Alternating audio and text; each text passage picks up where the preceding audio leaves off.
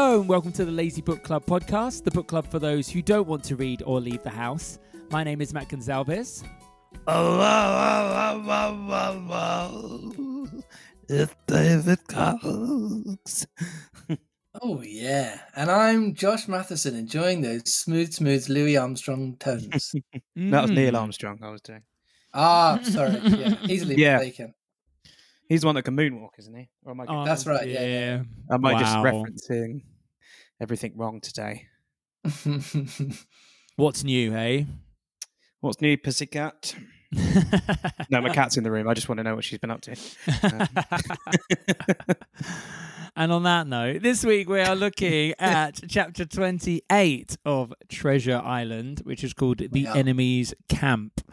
Now, last week we had Jim head back to the stockade in very high spirits to tell them that he had stolen the schooner and so they can plan their next attack of the enemy, only to find a parrot-shaped alarm clock, or security alarm, I should say, screaming pieces of eight at him as he came into the stockade because Long John Silver has taken the stockade. So we don't actually know what's happened to all the guys yet, do we? We don't know where Dr. Livesey or the captain or anyone is. We know something's happened and they're probably not dead. Point A being the past, point B being now, and we need to fill in the bit in the middle.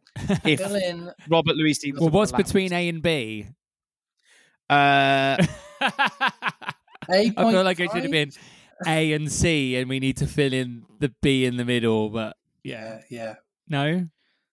I don't know. Maybe. Perhaps. I'm actually quite looking forward to this chapter because I really want to know what happened to all the guys. Something's got to happen is my prediction. Yeah. Maybe Long John does a bit of a stereotypical bad guy monologue, or maybe he might just find the people in the stock who were in the stockade and maybe they might fill Jim in on. Or maybe he finds the doctor and Trelawney buried under the floorboards. Oh. Ooh.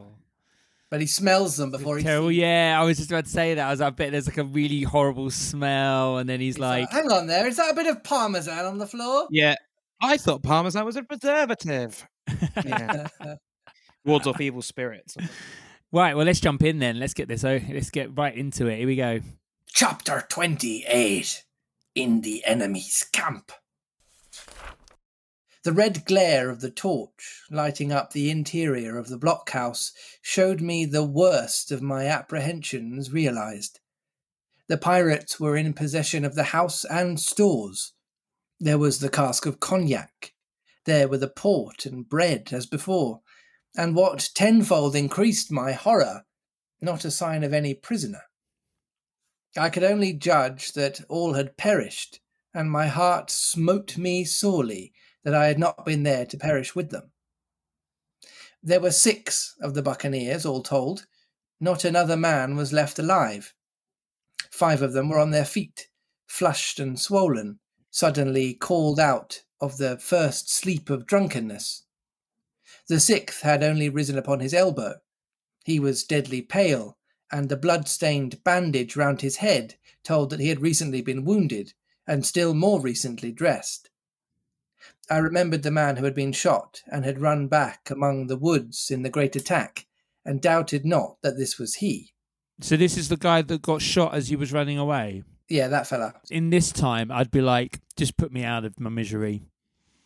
This isn't going to end well, is it? Do you know what I mean? Yeah.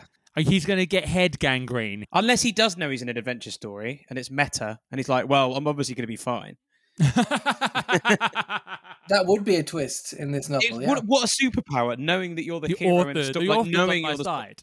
Yeah. You don't have the dramatic irony of knowing more than the character in every situation, except the hero is in the book where it's just like, I know that I'm fine because I'm the hero. Yeah. Yeah, but what if by the same superpower you realised you were the villain, or worse still, that you were completely redundant? Yeah. This guy's only identifier is the fact that he's been shot in the head. He's got no name. He would be credited in the film as guy that was shot in the head. Yeah. Headshot guy.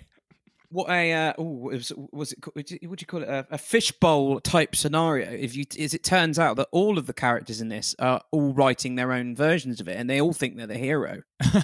I'd be like, that's And then they all meet up, and they just catch each other writing. It's like, and they've all got cameramen following them around. It's like, but it's my show. But it's my show. But it's my show. And that's what it's about. Thank you, Albert. That was wonderful.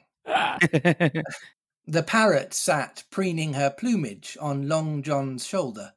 Fabulous. He himself, I thought, looked somewhat paler and more stern than I was used to. He still wore the fine broadcloth suit in which he had fulfilled his mission, but it was bitterly the worse for wear, daubed with clay and torn with the sharp briars of the wood. "So," said he, "here's Jim Hawkins, shiver my timbers. Dropped in like, eh? Well, come, I take that friendly."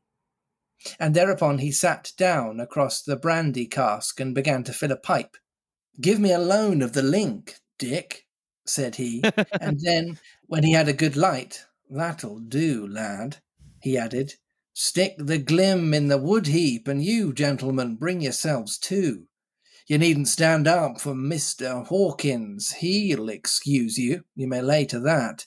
And so, Jim," stopping the tobacco, "here you were, and quite a pleasant surprise for poor old John. I see you were smart when first I set my eyes on you, and this here gets away from me clean, it do." His grammar is terrible. I just can't read it. I'm like, what is this sentence? It doesn't help that we've given him a suave, sophisticated voice. No, he was really can't be suave and dramatic. So it do. Yeah. Here you were, in present tense, was quite fun. Yeah, the paradox of a sophisticated voice with a lack of all sense of the English language. Mm-hmm. There you are. To all this, as may be well supposed, I made no answer. They had set me with my back against the wall, and I stood there, looking Silver in the face, pluckily enough, I hope, to all outward appearance, but with black despair in my heart. Silver took a whiff or two of his pipe with great composure, and then ran on again. "Now you see, Jim, so be as you are here," says he. "I'll give you a piece of my mind. I've always liked you, I have, for a lad of spirit, and the picture of my own self when I was young and handsome. I always wanted you to jine and take your share and die a gentleman, and now, my cock, you've got it."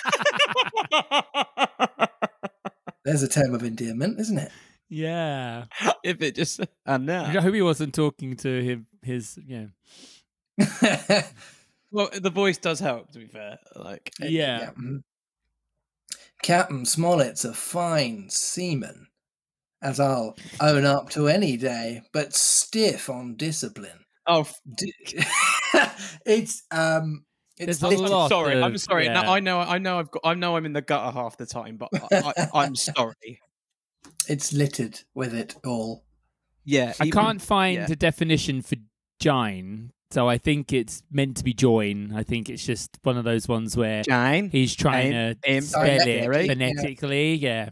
Jine. Jine. They're from Jine. Maybe. Sorry, everyone. "Duty is duty," says he, "and right he is. Just you keep clear of the captain. The doctor himself is gone dead again you." So wait, the doctor's dead? Well, unless he's lying.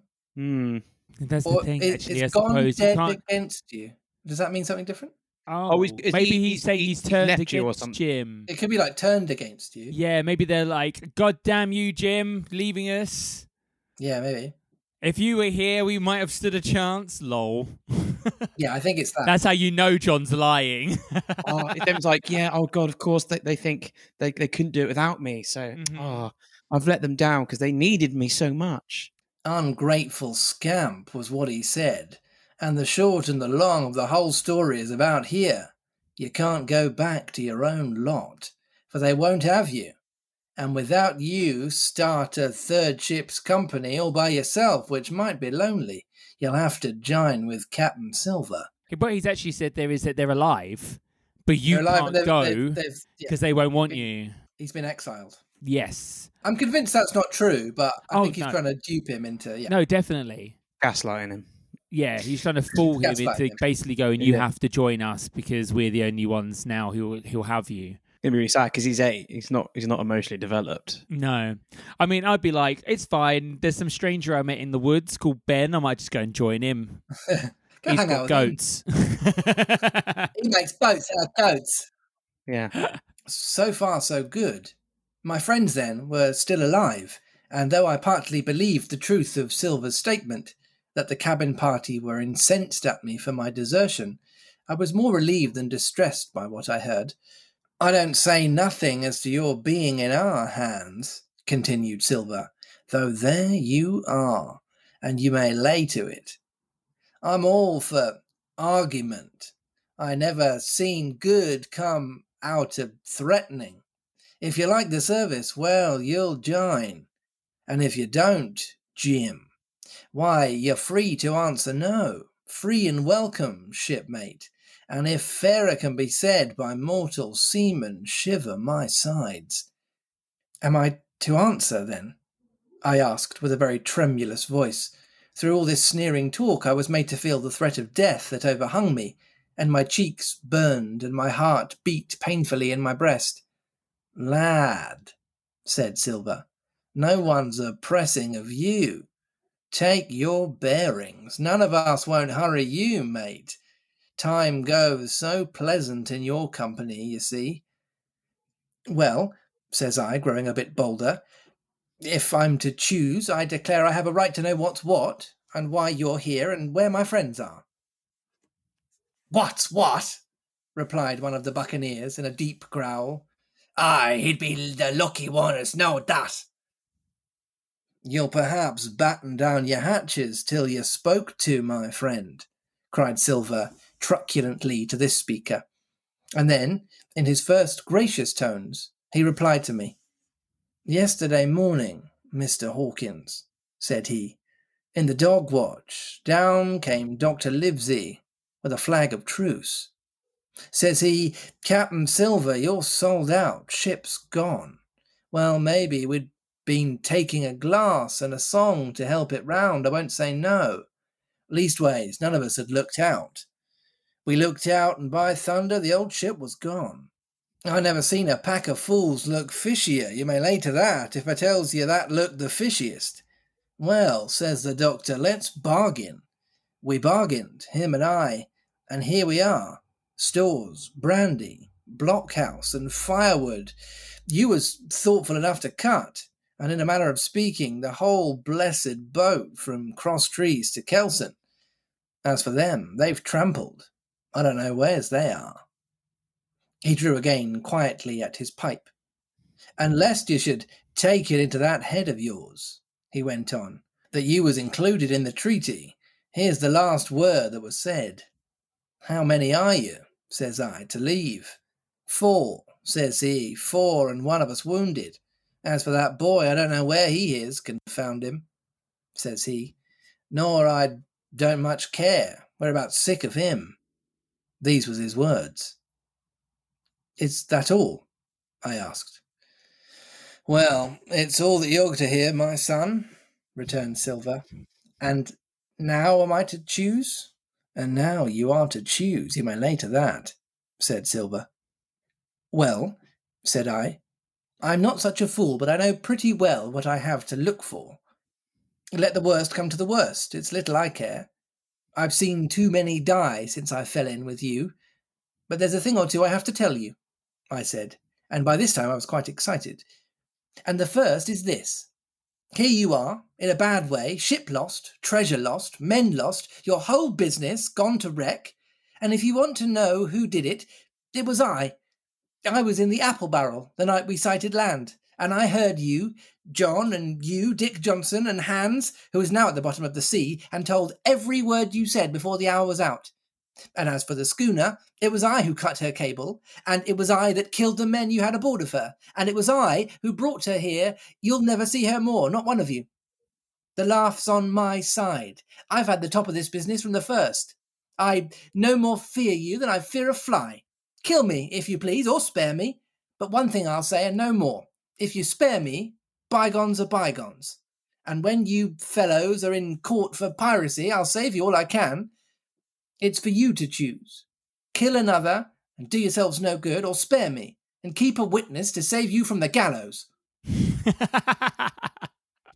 all right. There, didn't he? I think he's feeling a little bit up himself again. I don't know how much the testimony of an 8-year-old boy in this time would be taken seriously. Yeah, no, I don't think it was. No. I just want to see what the pirate's reaction. They'd be like, "What? Yeah, okay."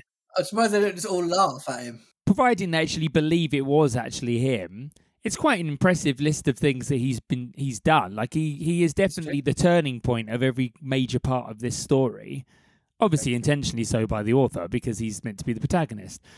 But yeah, as an adult on the ship, thinking that this 8-year-old has basically been the reason why your entire plan has fallen apart.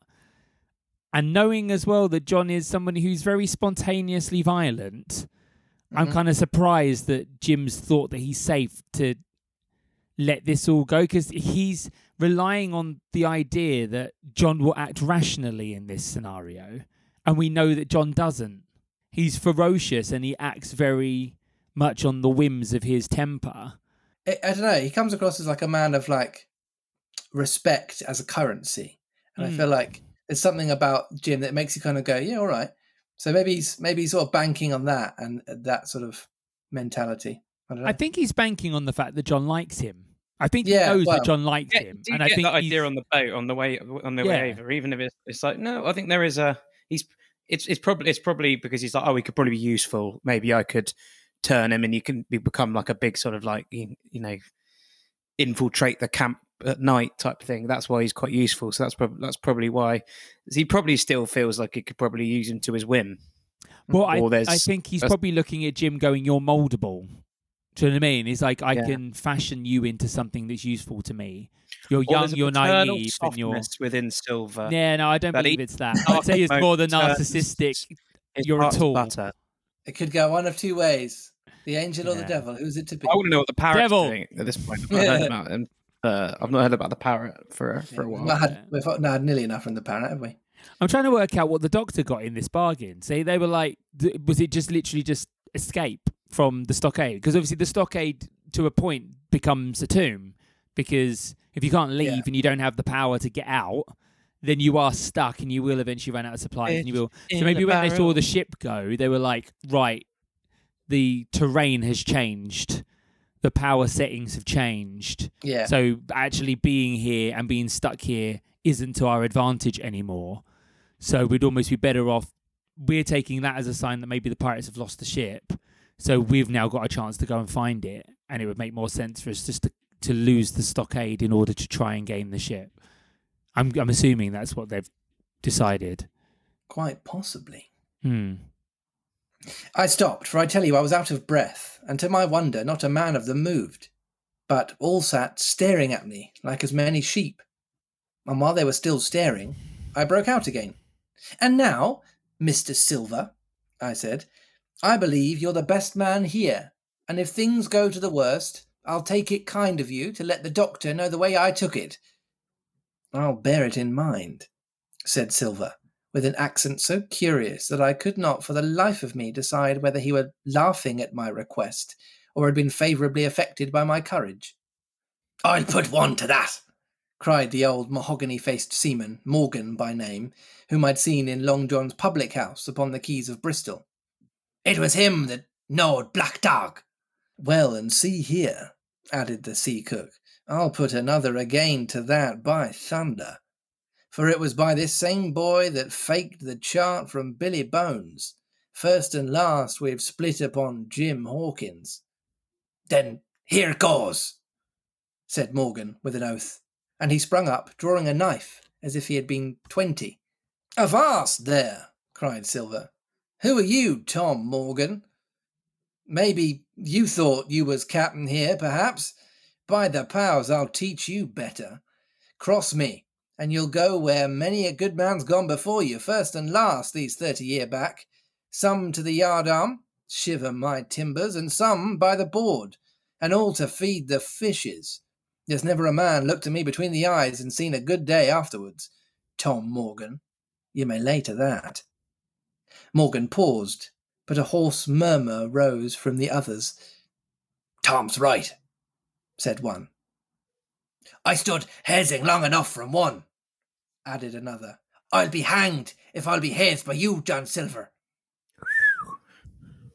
There's a mutiny. Mutiny in the mutiny place. Yeah. "Did any of you gentlemen want to have it out with me?" roared Silver, bending far forward from his position on the keg, with his pipe still glowing in his right hand. "Put a name on what you're at. You ain't dumb, I reckon. Him that wants shall get it. Have I lived this many years, and a son of a rum punch and cock, his hat athwart my haws at the latter end of it? You know the way. You're all gentlemen of fortune by your account. Well, I'm ready. Take a cutlass, him that dares, and I'll see the colour of his inside, crutch and all, before that pipe's empty." Oh, got a picture. Had a picture of the mutiny. Oh, what a picture. Ooh, a little picture. They love having open fires in wooden buildings, don't they? Yeah. How was the Great Fire of London happen? Well, yeah. Just in the middle of the room. He's also sitting on a keg of brandy, which is completely flammable. So there's that.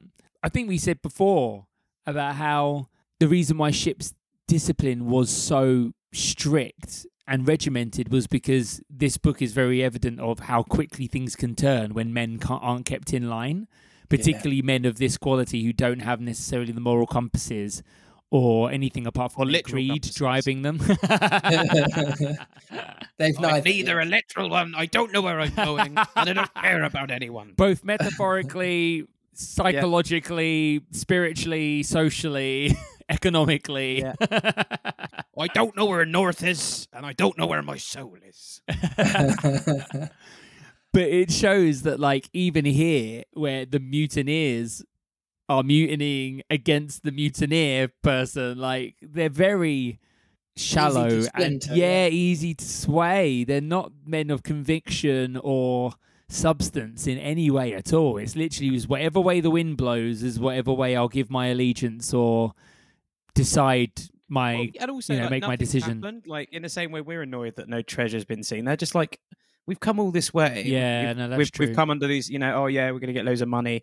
And they're just like having a really bad time of it. Mm. Yeah. So I can kind of understand. He's going under this.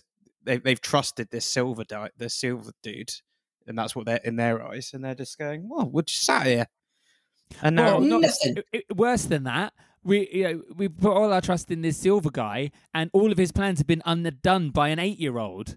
Like, yeah, do you know what I mean? They're probably sitting there going, morale. This guy's incompetent. We thought this guy was going to be this, master strategian who's going to think. And literally at every single turn, he's been scuppered by an 8-year-old. What a fool. How embarrassing. Are you smarter than a 10-year-old? That's a great show. A TV show. I was smarter than the 10-year-old. Mm. Everyone's wondering. I'm not bragging. It doesn't matter if you're smarter. I'm stronger. I can just push him over.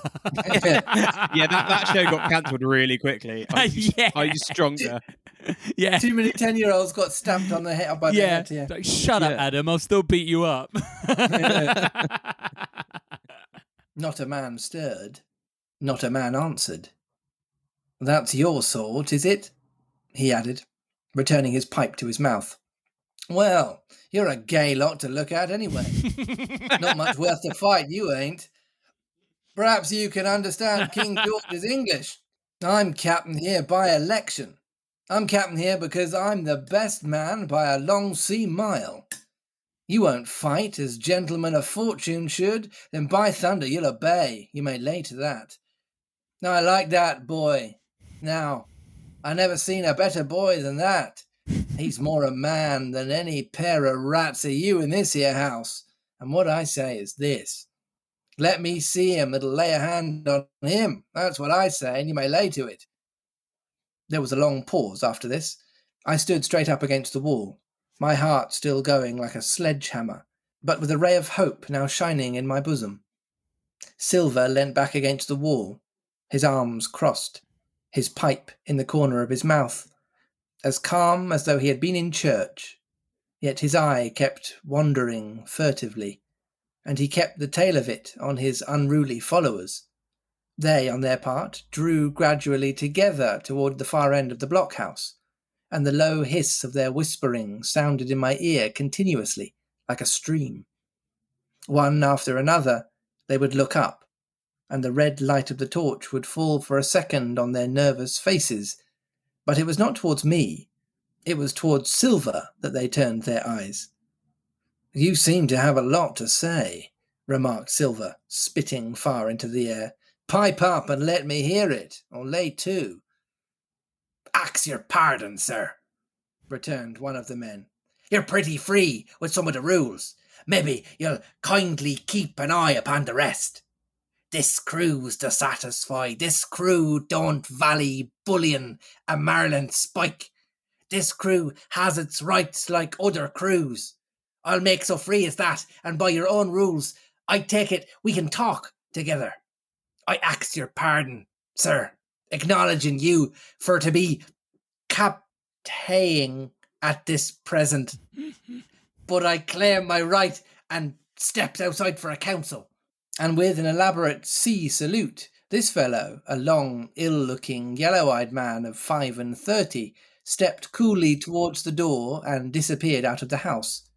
One after another, the rest followed his example, each making a salute as he passed, each adding some apology. "According to rules," said one. "Forecastle council," said Morgan. And so, with one remark or another, all marched out and left Silver and me alone with the torch. The sea cook instantly removed his pipe. "Now look you here, Jim Hawkins," he said in a steady whisper that was no more than audible. "You're within half a plank of death. And what's a long sight worse of torture? They're going to throw me off. But you mark, I stand by you through thick and thin. I didn't mean to, no, not till you spoke up. I was about desperate to lose that much blunt and be hanged in the bargain. But I see you as the right sort. I says to myself, you stand by Hawkins, John, and Hawkins will stand by you. You're his last card, and by the living thunder, John, he's yours. Back to back, says I. You save your witness, and he'll save your neck." I began dimly to understand. "You mean all's lost?" I asked. "Aye, by gum, I do," he answered. "Ship gone, neck gone, that's the size of it. Once I looked into that bay, Jim Hawkins, and seen no schooner. Well, I'm tough, but I gave out. As for that lot and their council, mark me, they're outright fools and cowards. I'll save your life, if so be as I can, from them. But see here, Jim, tit for tat, you save Long John from swinging." I was bewildered. It seemed a thing so hopeless he was asking. He, the old buccaneer, the ringleader throughout. What I can do, that I'll do," I said.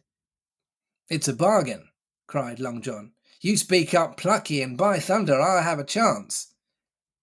He hobbled to the torch, where it looked propped among the firewood, and took a fresh light to his pipe. "Understand me, Jim," he said, returning. "I've a head on my shoulders, I have. I'm on Squire's side now. I know you've got that ship safe somewheres. How you done it, I don't know, but safe it is. I guess Hans and O'Brien turned soft. I never much believed in neither of them. Now you mark me. I ask no questions, nor I won't let others. I know when a game's up, I do, and I know a lad that's staunch. Ah, you that's young, you and me might have done a power of good together." He drew some cognac from the cask into a tin canakin. "Will you taste, messmate?" he asked, and when I had refused, "Well, I'll take a dram myself, Jim," said he. "I need a corker, for there's trouble on hand. And talking of trouble, why did that doctor give me the chart, Jim?" My face expressed a wonder so unaffected that he saw the needlessness of further questions. "Ah, well he did, though," said he, "and there's something under that, no doubt. Something, surely, under that, Jim, bad or good." And he took another swallow of the brandy, shaking his great fair head like a man who looks forward to the worst. End of chapter. So the doctor's given Long John Silver the chart. So he's got the map to the trip. Yeah, I think he has. Is it fake? Well, is there a fake? It's either a ruse, or it's literally the case that the doctor and that lot have gone, do you know what? This isn't worth our lives. We're best off just cutting our losses and just trying to find the ship and trying to get off this island. So maybe they were just like, do you know what? We just give John everything he wants. Yeah, he'll busy himself going looking for the treasure, and while he's doing that, we can busy ourselves going looking for the ship, and then we can get off this island and just leave him here, because what's treasure if you can't get off the island anyway? But what's also implied here with John talking to Jim is he's basically going, Jim, you've got the ship, I've got the chart, together we can still make this happen. We can rule the world! That's why he's mentioning this here, because he's basically saying, look, they're going to try and kill you. They've already gone off and they said they don't want to. If we join and make our own third team, just the two of us, we've got everything we need between the two of us to do what we set out to do. So it's actually a very clever play here by John. Whether it's sincere or not, I don't know. But so am I right? The pirates have gone out basically to decide what they think at this point in time. They've started a picket for better. A picket line. Yeah. Basically, they've gone outside for a little like democratic vote, haven't they?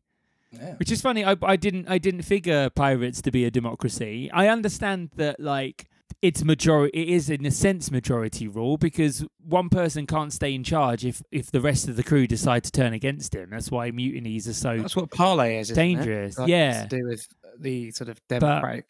Decision between pirates, but I suppose because the captains have the power, like dictators, to just kill at whim or dish out violence or capital punishment. Yeah. You don't associate those things with democracy, but I suppose it's true though. Democracy. Yeah, but it is true in the sense that like the captain is only permitted to rule by the consent of the people being ruled. If the people who are being ruled decide, we don't want you to be the captain anymore, one person can't really do a lot against the whole crew, can they? It's very true. So it is kind of this illusion of power, which kind of is broken in instances in this, where the guy who's in charge has absolutely no way of swaying the people who have chosen to follow him still. And the overthrowing becomes that much easier at sea, because you can literally push them overboard. Yeah, and even easier when the person's only got one leg, because they're really easy to push overboard. Very much so. I know that from Treasure Island, there is a little bit, even in the Muppets one, where the pirates almost turn against John, where they, as you say, this discontent starts to flicker in, and they go, "Yo, we've not found the treasure yet. You promised us." And then Tim Curry, it's just Tim Curry talking. Yeah. Basically. So I did expect this scene, but this seems not just like a slight grumbling of mutiny. This is like outright mutiny here. So I didn't realise that in the books it got a lot more severe than it kind of does in the film adaptations. I'm kind of wondering what these two do now. Are they going to form their own little dynamic duo? And well, at least we've mentioned the treasure map, so it feels we're on the cusp of something, you know. We've not got that many chapters left, though. I was expecting there to be like more natural obstacles, like they have to get across a river, and then there's like a crocodile, a scary cliff, a bridge that's rickety that snaps, like that kind of thing. Those are the kind of tropes. And they met a sphinx who had to answer riddles 3 or something, you know, all that. The little wizard man in Monty Python on the bridge or whatever it is. Yeah, that guy. Mm-hmm. Obviously not like that. What is your favourite colour? Red, blue. Ah! Right, it's odd next, David. It's odd next, and therefore time for us to play. Guess what the next chapter's called? And this week, David, before you put in your submission, I'm going to tell you that this chapter title is a chapter title we've had before in this book, followed by the word again. Oh. So if you can remember any previous ones, it's the name of a previous chapter followed by the word again. Is it the black spot again? Interesting choice, Matthew. Various parties converge on again. Choose one of the Pinocchio ones. Yeah. He's gone for a good one. Treasure Island again. Yeah. Brilliant. The treasure again. How my sea adventure began again. Yeah. Yeah, I'm going for that. It's a special time because 100% of the points go to David Carr. No! You mean he actually got a full point? Play it. Oh, sorry. Yes, that's right, everyone. Chapter 29 is called The Black Spot Again. It's the only one I could remember. Mm. And then I thought, well, that's something they might do. And it does happen in The Muppets. Tim Curry gets served with a black spot by the goat. This is for you. Do you remember? And I think the goat is called Clueless Morgan. Yes, actually. No, Morgan. You might be right there. Yeah. Yeah, the goat serves it with this is for you. I can't wait to watch it. We're definitely going to do it. Yeah, as soon as we finish this book, we're watching that. We'll do that instead of an epilogue. Just get the chapters out of the way. Yeah. Let's watch the movie. Yeah, we had to do a night round someone's house to watch it, maybe. Yeah. Yeah, I mean, let's be honest. The ultimate lazy book club is just watching the movie. Yeah. What have we been doing for the last 2.5 years? How come it's only one episode? Yeah. Why have we been reading the books? We should have just been watching the films all this time. Yeah. Saved ourselves a lot of time. Could have done everything in 2 hours instead of however many hours we've been doing on this now so far. That's gracious. Oh, dear. Well, if you've enjoyed this chapter, you can message us on thelazybookclub@gmail.com with your opinions. And if you'd like to congratulate me on getting 100% in a chapter guessing round, probably for the first time in human history, do so on Twitter. At Lazy Book Club Pod, isn't it? Good. If you're feeling as excluded as me that you've never seen Muppets Treasure Island, please tell me about it so I know I'm not alone. On Instagram, at Lazy Book Club Pod. I thought you were going to say if you're feeling as excluded as me for never having the opportunity to win points because I don't get to guess the chapter title. Oh, yeah, that too. Yeah, contact us about that too. Always the quizmaster, hey? We're also on Patreon, where for the small fee of $3 a month, you get an extra episode as well as access to our videos. Otherwise, we'll see you next week for Chapter 29, The Black Spot Again. We'll see you then. Bye.